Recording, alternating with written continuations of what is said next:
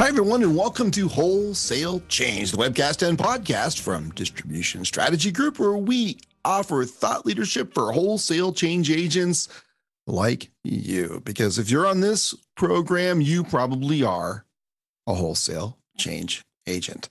My name is Ian Heller. I'm the Chief Strategy Officer with Distribution Strategy Group.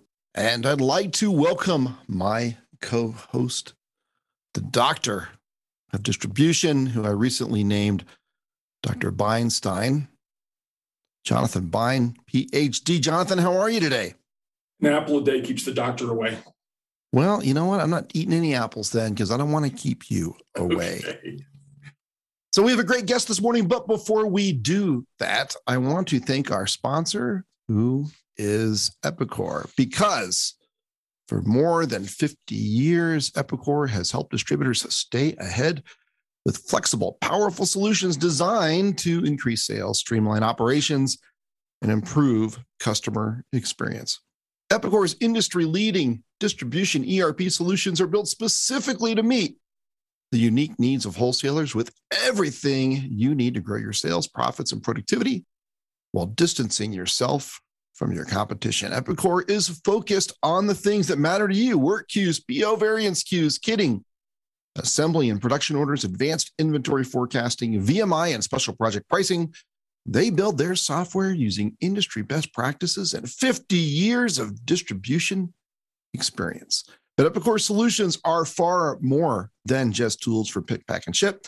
Fully cloud based with a modern UI, Epicor offers complete, robust e commerce solutions, powerful BI and analytics tools, modern API and EDI value added services, WMS, virtual assistants, and much more. You can learn more about how Epicor helps thousands of wholesalers succeed by visiting epicor.com. Now, we have many, many, we have hundreds of podcast listeners. Welcome to the show if you're on the podcast, but we love it when you attend live and ask questions. So if you're on the show today live, please submit some questions because we have a fantastic guest today we have, we're honored to have Mr. Barry Litwin. Barry, welcome to the show, my friend. How are you today? There he is. I'm great. There I am. Thanks for having me, Ian and John. I appreciate it. Uh, it's been great to uh, join your program and talk a little shop around uh, industrial supplies and uh, and wholesale. Fantastic. Okay, good. So, as you know, Barry, we have very, very few slides because the vast majority of our audience is on podcast. But I do have a slide up uh, just as a prompt for you, I suppose, about your background, your career highlights, your education. If you don't mind, Barry, why don't you tell us a little bit about where you came from and the path you've taken to become the CEO of a big public company like Global Industrial Company? Oh, sure. Yeah, absolutely. I mean, um, obviously, I'm out of Port Washington, New York right now as uh, uh, running Global Industrial Company, but uh, been in many places before that. Uh, certainly, you know, started my career and where I was born and raised was in the uh, northern suburbs of Chicago. So, uh, believe it or not, earliest in my career, some of my first jobs were in retail and working in a warehouse. So I hmm. think that has been, um, you know, kind of a, uh, formative for me along the years, understanding, you know, not only just the consumer retail environment, but also understanding the distribution environment. So I think that's kind of transcended my career, you know, um, and then certainly spending time in a, in a wide range of, of industries. Uh, certainly have spent, you know, almost equal time both on the consumer side and B2B. So that perspective really plays well you know, and and in the companies I've been a part of. Uh, sometimes B2B strategies apply well in the consumer. Sometimes consumer applies well into B2B, which in today's e-commerce world, I think is becoming um, more the trend. You know, right. I think uh, everyone's, uh, you know, customers today are, you know, want the best experience. And so uh, consumers been out there on the forefront for a long time. And, uh, you know, we've been hiring a lot of folks from consumer and retail into global. So I think that's been, uh, that's been helping us uh, quite a bit um, and certainly have you know have had uh, stints. I was uh, running uh, a very large uh, consumer electronics company called Adorama for uh, for many years, and um, you know then had taken on the role at uh, Global Industrial. Um, just after that, as I had been on the board actually with Global Industrial for since 2017. So had really good perspective into the business. And the cool thing about it is, you know, for years and years, you know, B2B was considered an area where digital was going to take over. And I found that, you know, for a decade, it just was really slow for it to hit. Mm-hmm. So being involved in the consumer retail side for a long time, you know, fighting the finding the Amazons, developing mobile, you know, innovating desktop, focusing on UX and all those things. It felt like the switch hadn't really made it B2B. And uh, up until really a few years ago, where it really started to uh, take hold. And, you know, there's nothing like a, a pandemic you know, to be able to increase the adoption rate of, of e-commerce usage within the B2B space. And I think it's it's clearly here to stay and part of the strategy that we've uh, been forging ahead with with Global Industrial. So I think it's hit full steam now. Yeah. So uh, when I look at your background, so you and I have a little bit of overlap. You were at uh, uh Newark Electronics. I think you were there about five years after I was. Mm-hmm. Probably spent quite a bit of time still, though, cleaning up the mess I left. Um, and uh, I think, so, and that, I think they're still cleaning it up, yeah. look, the company survived. That's my standard. okay. um, and uh, and so that's you know a pure B two B, and and I know that business a little bit. So that's uh, sort of you know selling to uh, electronic components to design engineers and sure. MRO technicians, et cetera. Then you went to Office Depot, and that's an interesting company. I actually just wrote about them. It went out yesterday because they're going to start a marketplace. But um, that is really a hybrid retail B2B company because you know that contract business, that's all B2B, you know, deliveries to office buildings. But even that retail business, I would assume a lot of the people who walk in the door are actually small business owners, right? They're not parents doing school projects. A lot of Soho, a lot of small business, fair amount of you know consumer walk-in business, um, but it definitely trended on on the smaller side, and certainly in in that space, you know whether it's Depot or Staples, you know those businesses had a very large penetration of commercial business that they were doing, which drove you know a huge piece of the business. And so it was, I think, um, on the e-commerce side, it was a it was a good dose of of being in both camps, you know, both on the consumer and the B two B side. It's, it's interesting, Barry. We, we track e commerce trends in distribution pretty closely, and we've looked at about 4,000 websites to see who can actually take a transaction. Mm-hmm. And we've organized it by sector. There are some sectors, um, JanSan in particular, where if you look at the companies 50 million and above, 65% of them can take a transaction now, right? We've been hearing this drumbeat, to your point, for years, literally since about 2000, but it's actually happening. You're going to be at a situation by mid-decade where you might have entire uh, sectors deployed on e-commerce, and that's a very different game, right? Yeah, and I think it's only going to accelerate. You know, I think even you know, obviously, 2020 drove a huge adoption rate in overall e-commerce, but you think about even where we're we're, we're at right now, we're really not out of the pandemic to some extent, and you know you're still seeing you know a fair amount of remote work going on so buyers today are, are, are leveraging the web to do more and more of their work and they're finding that the capabilities, you know, they're they're very efficient using using the web. Uh, the fulfillment and distribution setups have become a lot more efficient and more effective. You know, it's shipping not only parcel but uh, LTL. You know, which is a big part of uh, you know big part of business to business is, sh- is, shipping the big and bulky. So I think those you know those those systems connected with uh, with uh, e-commerce are making it a lot more convenient for business buyers to you know transact online. So I, I it's it's only it's only going up. Yeah, so I'm going to stop sharing so everybody can see our uh, good-looking faces. Uh, and so, Barry, uh, you you talked about the pandemic, and Global did really well during the pandemic, while a lot of your peers struggled. Uh, you also mentioned your ability to manage bulky items. So, how do you do that? Because it's such a struggle for most distributors to manage the, these bulky items, and you tr- clearly you differentiate there. And what did you do during the pandemic that helped you outperform? Uh, I, I guess your the industry, your peers. Yeah, the COVID. I mean, look, it was. Um, you know, you think about. I think back to end of Q1, Q2 of 2020, when we really started to feel the the pressure from the market, and and our first priority, you know, Ian was always our associates' health and safety. I mean, that was the mm-hmm. that was the biggest piece. You know, is being able to address what does this mean for our company? What does it mean for our people? What does it mean for our distribution uh, workers? So recognizing that we had to operate in a remote fashion, we did that within you know 24 hours and we are not a remote company You know, we're not a Silicon Valley tech company who's used to operating out of their home with their laptops. I mean, we, we are, you know, like most industrial distributors. I mean, it's it's pretty much you know people in seat and working together as a team. And so this was a, a must for us. So once we did that and got everybody remote, um, we started really thinking about and got everybody safe. We started thinking about what is it that our customers need. And you know, Global has been it's a history for over 70 years, really being a company, a company that is nimble, quick, kind of a roll up the sleeve, uh, get it done kind of attitude. That's actually part of our uh, core core values in the company. You know, is mm-hmm. uh, we get it done and uh, we roll up our sleeves. That's actually one of our one of our uh, uh, core value terms. And um, it, it came to really help us out during that period. I mean, sourcing was really constrained. Um, obviously, everyone was looking for sanitizer and masks.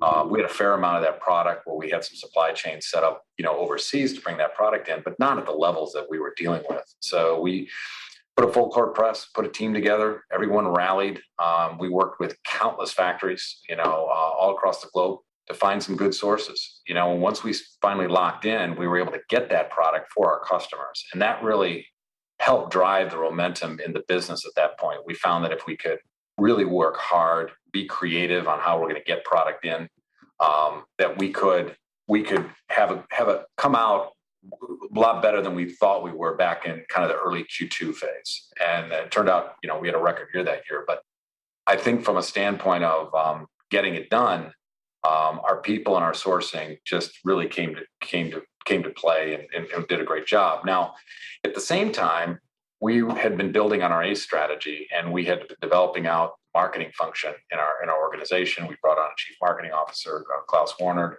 to, to help us out. And we were looking for a proposition. You know, how do we reposition our value at that point in time?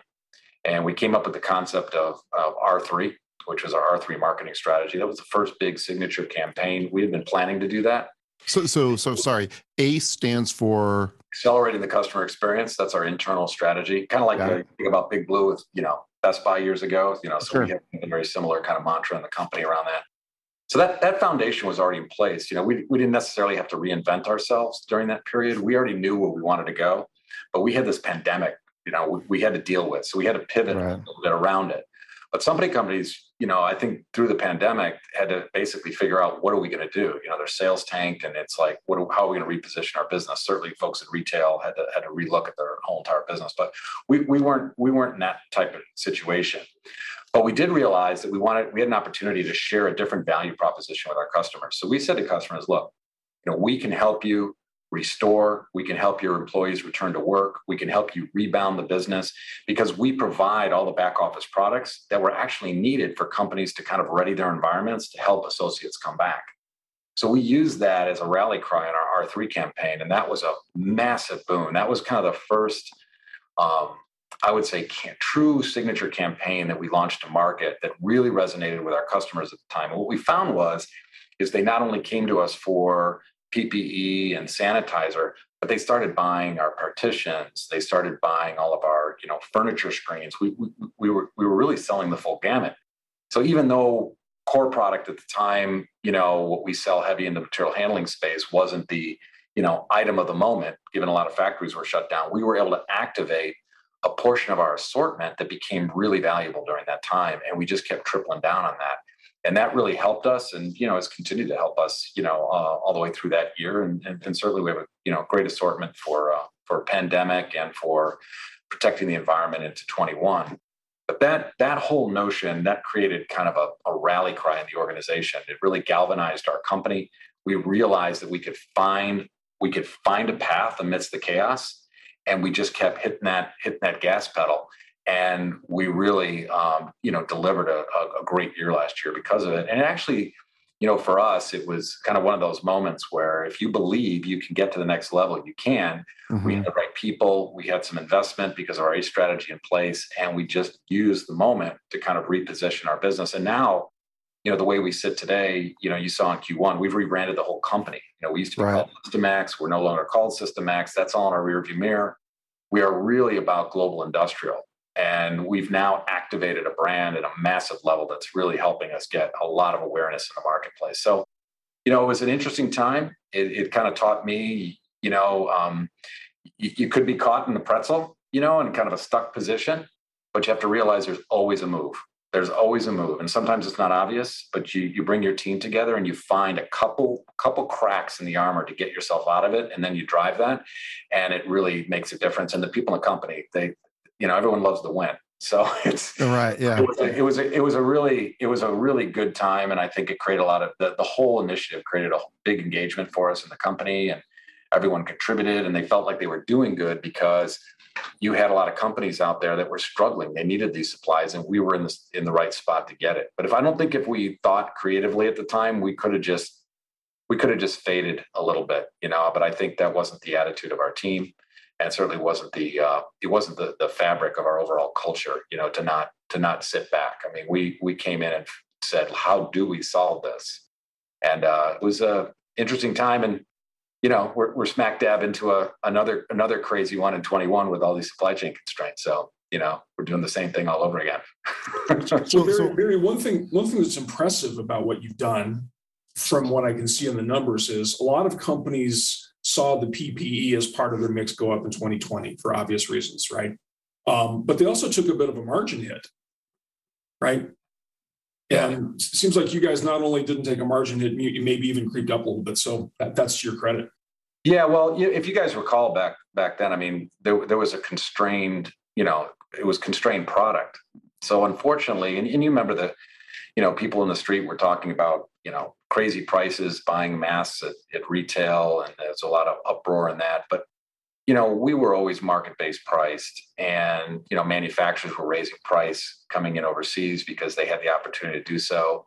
So you had to basically try to, you know, save some of that money for your customers, but at the same time, you know, it, it drove a little bit of improvement in margins. So that was that was helpful. Um, but we had a lot of other product that, you know, that that wasn't that didn't sell at that time because it wasn't in favor that was high margin product. We, you know, we just happen to be fortunate that, you know, when you're selling constrained product, um, you're usually taking a little bit more of a margin. And when that ends up becoming a little bit bigger part of your overall balance of sale, it mm-hmm. results in an aggregate margin lift. So, you know, that's basic economics. That, how, uh, now you have, I think in your public documents, you've disclosed you're like 40% private label. Is that right? Yeah, yeah, that, yeah, range. Something in that, something in that range. I don't remember, yeah, but yeah. it's a lot. You guys have done been very successful with private label, right? Yeah, I mean, I, I think um, one of the you know parts of the the strategy. I think our company has been kind of a leader in product innovation for years. You know, developing really unique ways to uh, take a product that's a commodity out there and change the spec a little bit to add a little bit more value. You know, we call it the extra chip in the cookie. Right. So we have a very strong uh, product development arm um, that kind of scours the market for products that our customers want and then figures out to over engineer it or change the engineering a bit to make it a little bit more value.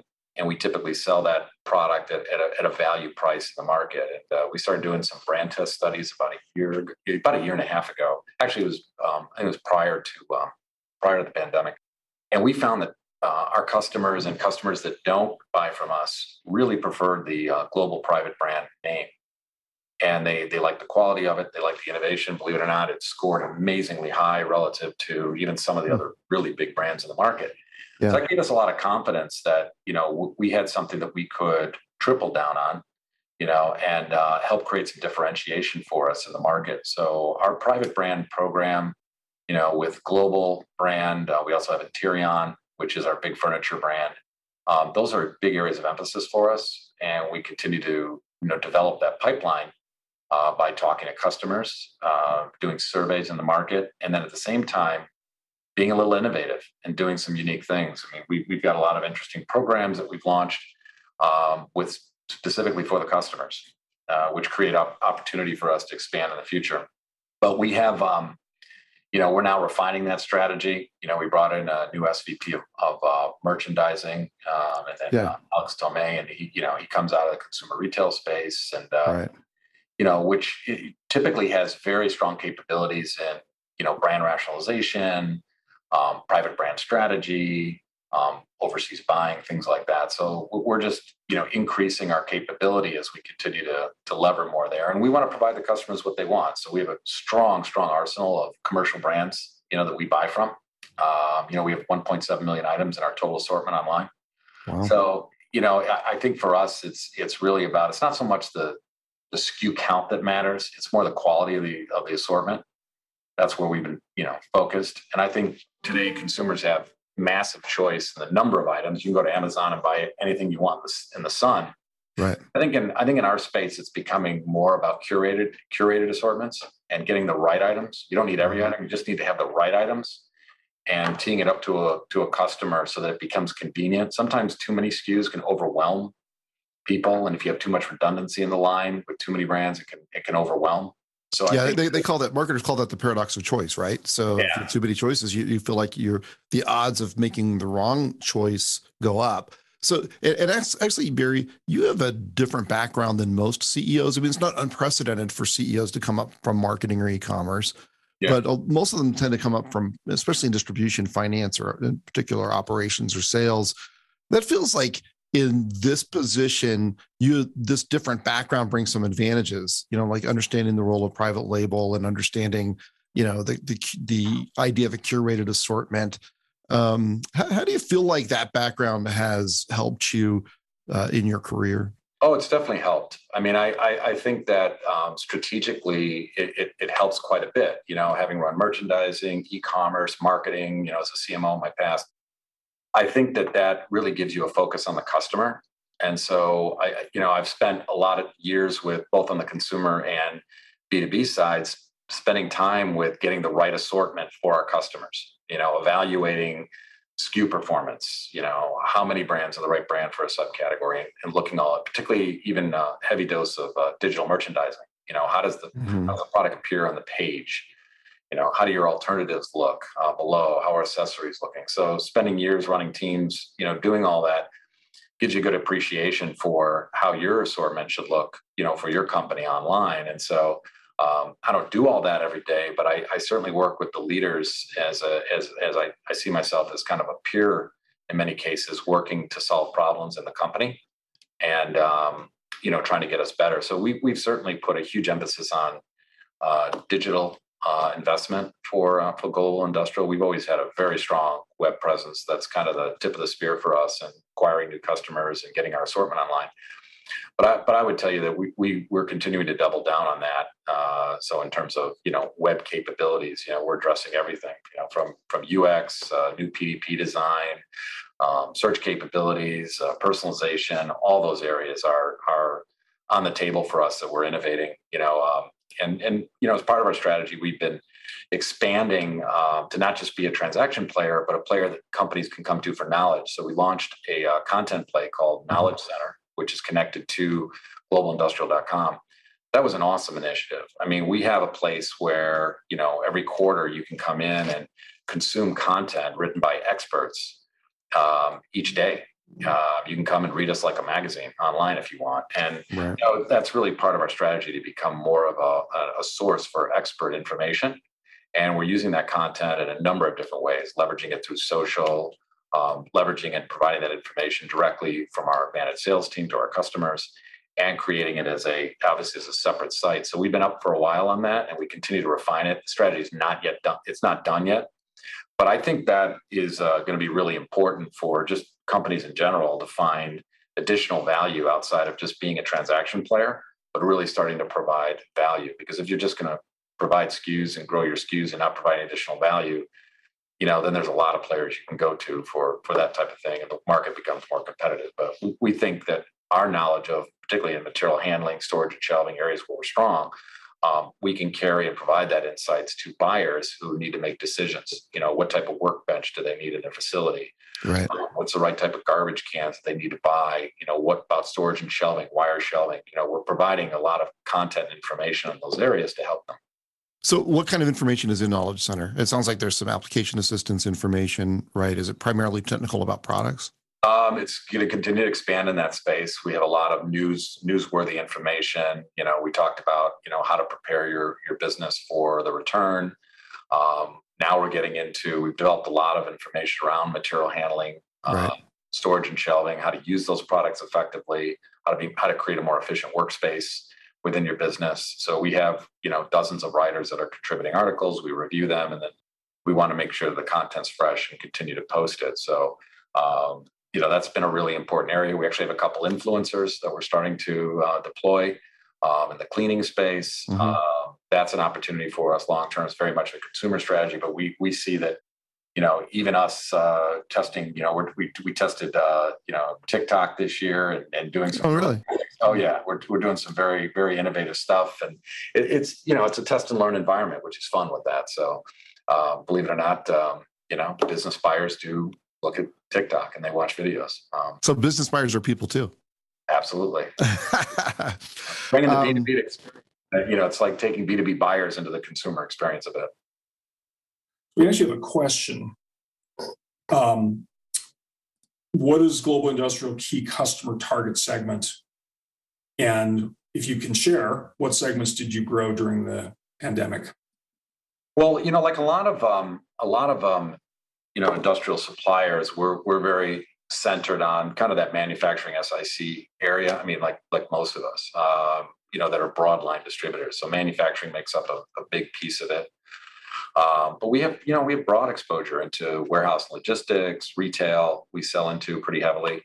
Um, retail during the pandemic was an interesting one because uh, a lot of those stores were figuring out, you know, how they need to batten down the hatches with sanitizer and masks and areas like that but we do very well in that space. But we're we're broad. I mean, we sell to most of the SICs, but heavy into distribution, logistics facilities um, that are using material handling products. It's pretty, you know, it's pretty pretty straightforward for us. Uh, but there's definitely new markets that we're we're going to look at in the horizon. Hey Barry, when we talked uh, probably several weeks ago now, uh, you mentioned that despite the fact that you're really a distribution center, phone, online order based business, you have a sales force, right? Yeah. Oh, and, and and how do you deploy them? What do they do to add value for your customers? Oh, it's it's huge. If we so we do a lot of um, we do uh, have a whole voice of customer program, and we survey customers every day about their experience. Our one-to-one selling organization probably drives some of the highest levels of satisfaction of anything that we offer in the company. And so, if you think at the you think about it from an acquisition to retention standpoint, you know, our go-to-market model, which is something we we talk to investors about, you know, really starts on the digital end, you know, in terms of acquisition of customers through um, our paid spend program and, and, digital activities, and that's growing and expanding. But as those customers start to increase their transactions with us from a website perspective, they grow up to be a little bit bigger customers. At that point, we actually engage them um, in our sales selling organization, um, both inside and outside. And so once they hop up into that group, the level of service and capability that we can provide that customer really starts to accelerate. And as a result, you know, our, our retention goes up, our category expansion within those customers um, goes up, and long-term uh, overall loyalty really accelerates. I mean, at a, at a big level. So when we th- you think about it on a continuum, you know, starting from a new customer, getting into the growth phase, and then right. starting to really double down with with uh, with uh, more and more spend. Our account management function is very very skilled. I mean, there a lot of them are you know most of them are all OSHA certified. Uh, they're able to provide insights and information to customers about how to you know support you know new projects that happen within the logistics uh, within the logistics team within the warehouse. Uh, we also have subject matter experts mm-hmm. focused on particular product categories that can jump in with the account manager to provide added value, you know, on that phone call. And then if we need to, um, we have uh, you know outside sales folks who are who work with strategic accounts to um, call and identify you know larger opportunities with much bigger organizations at the enterprise level. So we we're, we're primarily focused on that kind of that small to mid market customer. Yeah. You know, we're not an integrated supplier like a Grainger or something like that, but we we you know we we definitely get into those conversations from time to time and um, you know we find that we're we're really expanding and improving our value proposition at, at, each level of the sales channel so from the website we're doing a fantastic job of really being able to extend ourselves as a as a uh, e-commerce uh, marketeer and then as those customers grow and develop uh, we're starting to improve you know our overall sales efficiency and capability um, to help expand the uh, relationships of the uh, mid-sized to large customers. And now we're starting to provide new services and capabilities, both online and offline for those customers. So traditional EDI capabilities, but we're building a lot of functionality into the account management function of our website to keep customers a little bit more sticky. So it's mm-hmm. kind of a combination between working with our reps for um, solving problems and identifying new categories, but leveraging the web and its functionality to make it convenient for the customer to buy anytime they want. And we're tying that together with our with our fulfillment capabilities. So something I've talked about is investing in the digital supply chain. So digital innovation isn't just about the website; it's actually about the full end to end and how you can uh, exploit digital in those areas. You know, we're providing um, you know immediate text-based tracking both for small parcel and for um, commercial uh, LTL hmm. orders, and um, that was something we put in place. You know, uh, probably back in end of 2019, and it's it's really helped in terms of giving customers um, big awareness around where their order is. You know, it's easy to do on the UPS parcel side, uh, a lot more challenging to do it on the LTL side. Mm-hmm. Technologies on the, on the uh, trans carriers aren't all the same. Sure. But we we've we've kind of stitched that together, and I think we're doing a nice job on it. And our and our CSAT levels have, have, have gone up as a result. So the rep really has the opportunity to utilize you know both digital and offline capabilities to help them uh, provide value to the customer each day and that's really what what our what our focus is particularly with our with our inside team providing a full range of services to customers and they love it. You know i think when we get somebody into that group um, the retention rates are are unbelievable.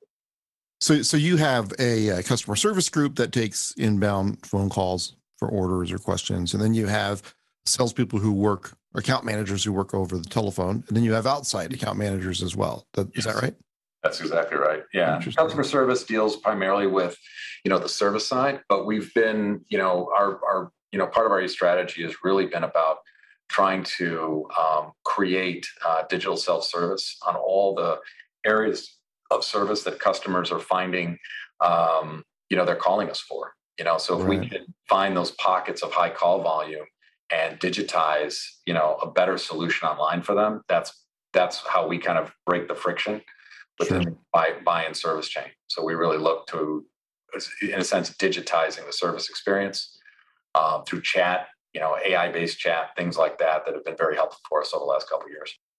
How are you dealing with the supply chain disruptions and the labor shortages that we're hearing from virtually every distributor CEO these days?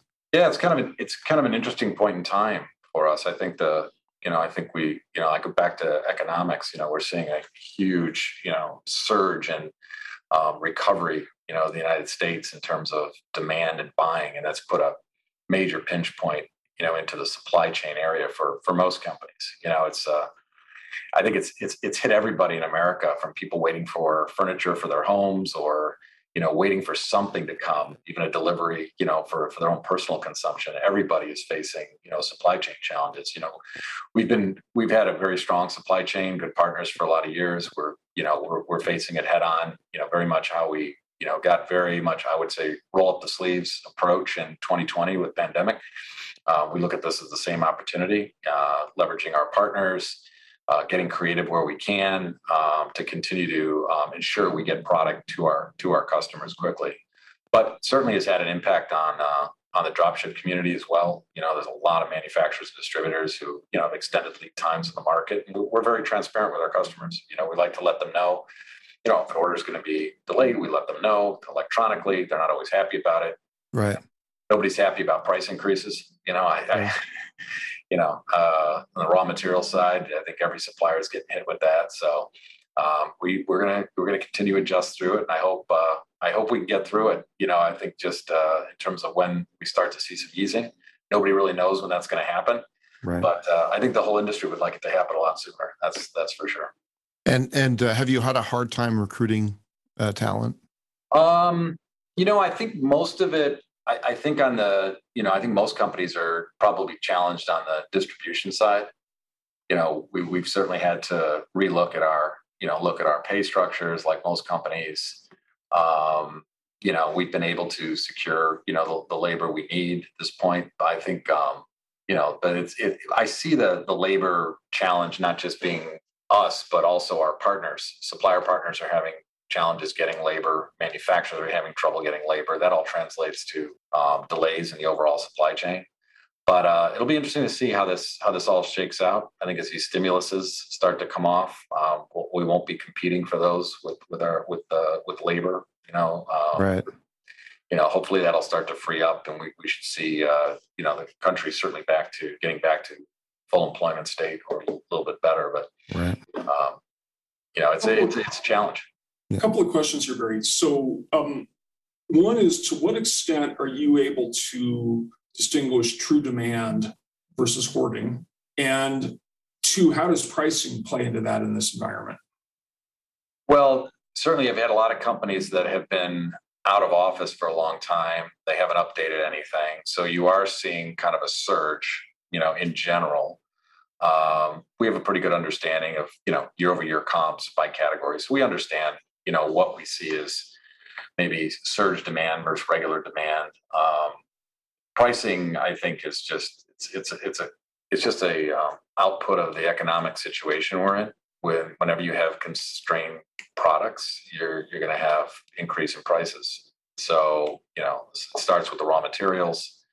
Um, those prices going up, we we try to make sure that we uh, try to pass on whatever savings we can to our customers. Our our value proposition is to to be a value player to them. You know, we're not the highest, we're not the lowest, but we're mm-hmm. we're in a competitive price position. So, you know, we've had to look at pricing a lot more aggressively. You know, over the last uh, over the last six seven months, um, and we try to manage that so that uh, you know our customers are getting the best value at any moment um, that they're buying from us. And we've sent out, you know, I've sent out probably two emails company wide uh, to our customers, uh, letting them know and keeping aware of the the fact that we are seeing you know supply chain challenges in the market. But uh, just like everybody else and we're trying to keep our availability high for them and we're trying to keep our prices um, you know at a, at a point that uh, that they can buy still with confidence. And uh, we've been we've been holding true to that. So uh, barry we're i want to switch gears a little bit and talk about maybe advice you might have for you know distribution executives who are perhaps earlier in their careers and you know they want to be you someday. They want to be the ceo of a dis- distributor of mm-hmm. some kind at some point in time. And uh, so you've you know you've been in a few different companies. You've probably had different mentors and you've been a mentor. Uh, but if you're going to give advice to someone who you know they, they want to they want to achieve the top spot like you have done really a couple times. Now you know when, when you talk to the people you're mentoring what's the what's what's the synopsis of the advice you give them on you know how to be a great leader and how to be how to become a ceo yeah it's a great question ian. And um, you know I, i've always learned by experience. You know i think having a wide range of experiences throughout your career eventually culminates into having kind of a, a, a wide base of knowledge about your industry about your company and ultimately how to build strategy because you know, I started out at a very early age in, in the warehouses, you know, working in warehouses, doing put away, doing inbound, um, you know, packing orders. And I did that for years, you know, in the, in the summers. And I think, you know, eventually you make it, you make your way into the catalog department. You start talking to people there and wow, wow, you know, how, how does that work? And that's how I, that's how I kind of learned a bit at that, at that level and through it, you know, and then I think starting out in um, uh, different roles in different companies, you know, I've gone from, being a, a sale a salesman in the commercial office product space. I mean, that was one of the first major jobs I had. I mean, that was probably one of the best experiences ever on how to sell value. Mm-hmm. That has never changed in terms of my mindset with companies. So I've always kept some of those principles in the back of my head. Moved into marketing roles, moved into um, uh, all operations roles, then became general manager. So you're seeing how the whole thing comes together. And I think the most thing that's important through that is not only picking up all those different experiences, but being able to demonstrate that you've got a point of view and a plan about how your organization can get better. And so you're always challenging, you know, within the company, you're always trying to be somebody that is looking at the objectives of the business and then building those plans and working with those teams to try to do something different in the business. And I think as you start to do that over time, you start to kind of act like the CEO. I mean, you're you're there to provide value each day. It doesn't matter what company you're with. So um, you're trying to look for differentiation. What can we do there? You know, what do we do to drive and execute on the things that we're asked to do relative to the goals and objectives of the business? But most of all, you gotta you gotta love what you do, and, and I love what I do. So I, I, I've, I've loved I love both sides, believe it or not, consumer and B two B. Um, I find a lot of parallels between the two. The red thread has always been e-commerce for me, and I got into it because I just you know, remember seeing my first web page come up and re- recognizing I saying to myself, boy, catalogs are dead. I'm switching out of catalogs and going right to the web. So, you know, that was a that was always exciting. So it has to have, you know, you have to be excited about it each day. And, you know, I certainly know people throughout their careers, they they, you know, they kind of get down one particular path and at some point they're like, you know, I don't like doing this anymore. That has never been my case. You know, right. our, our our business at Global, we have things to solve every day. I work with some great people. Um, I love taking kind of the impossible problems figuring out how we solve it. You know, the Apollo 13 approach. I use right. that a lot, and that that's fun. You know, I, I, I think you, you, it can be a lot of fun. So when you show that energy throughout your career and you're constantly bringing new ideas to the table and you're constantly challenging yourself, you know, that's it gets noticed after a while. And so, you know, the opportunity will, will come. And uh, the more knowledgeable you get, um, and uh, the more energy you bring to the table each day, I think that eventually, you know, eventually uh, turns out it becomes really beneficial for you know getting to the next level. And sorry, go ahead. No, I'm just saying that's how it worked for me. Yeah. So I noticed as you've built teams over the years, Barry, maybe this is just my impression, but it feels like you put together teams that are made up of a combination of people that were there when you got there and some outside talent that you've brought in and getting those cultures to work together very productively isn't always easy. So, how, what do you say to those folks? How, what's your philosophy? How do you get those sort of out the people who have the DNA in the company that you just joined, along with people who have you know maybe a fresh outside perspective, don't have that DNA? How do you stitch them together so that the whole is greater than sum of the parts? Yeah, it's a it's a really good question, Ian. That's kind of most of what most executives spend a lot of their time doing. And uh, you know, I, I think in um, in, in the current case, you know, mo- most of the companies that I've been a part of have tremendous legacy capability. You know, they got great institutional knowledge. Um, they understand the industry, the business, the subtleties of it. So when you combine that with executives that have new talent to bring in, right now you're you're helping the the whole organization go forward. But to your point, you need it all to gel. So I think a, a lot of it comes from um, listening you know, giving people the opportunity to um, chart a course of where they think their department or group needs to go, but being very clear about the context of the strategy and what we're trying to achieve. And so that always starts with a good solid plan. So I've certainly been a part of companies that they don't have a well-written plan, you know, and they needed yeah. one, um, or the plan changes, you know, every minute. Um, I think we try to stay fairly true to uh, the strategies, at least for the last two companies I've been with. And but when those executives come in, they've got an opportunity to put a little English on their area right. and listening to it, being accepting of it, and then you know trying to help guide where they're out of bounds, and then, and then kind of really forcing the collaboration, making sure that you bring people in that like to collaborate. Um, it's very hard to operate, you know, in a soloed organ, siloed organization. So, I think you know making sure that the people you bring in know that they may be coming into a great legacy organization with really good people but at the end of the day, uh, they're bringing in skills that maybe we needed that we didn't have. So you've got to help the folks that have been there for a while understand that new people are coming in and they're going to make it be thinking about how to do something differently.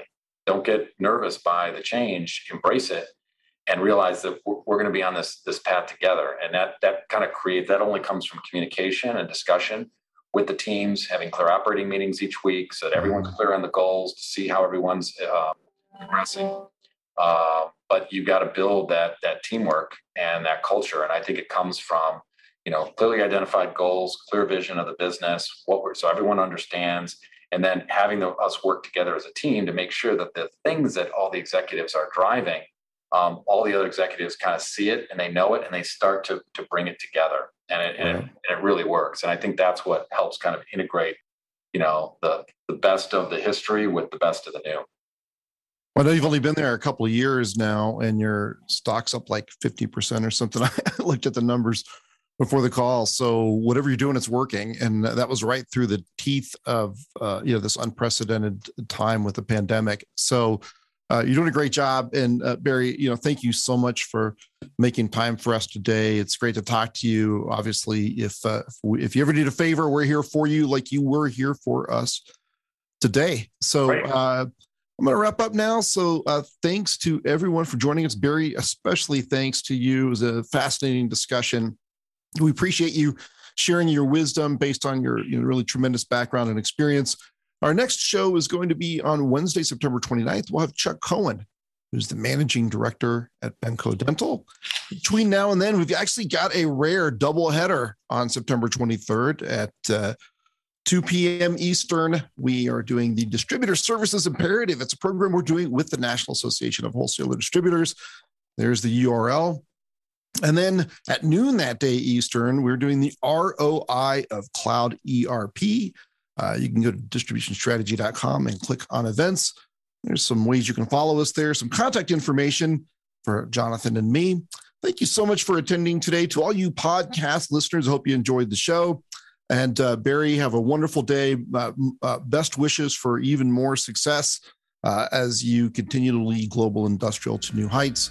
And Jonathan, always good to host with you. Thanks, everybody. And we'll see you soon. Have a great day. Bye now.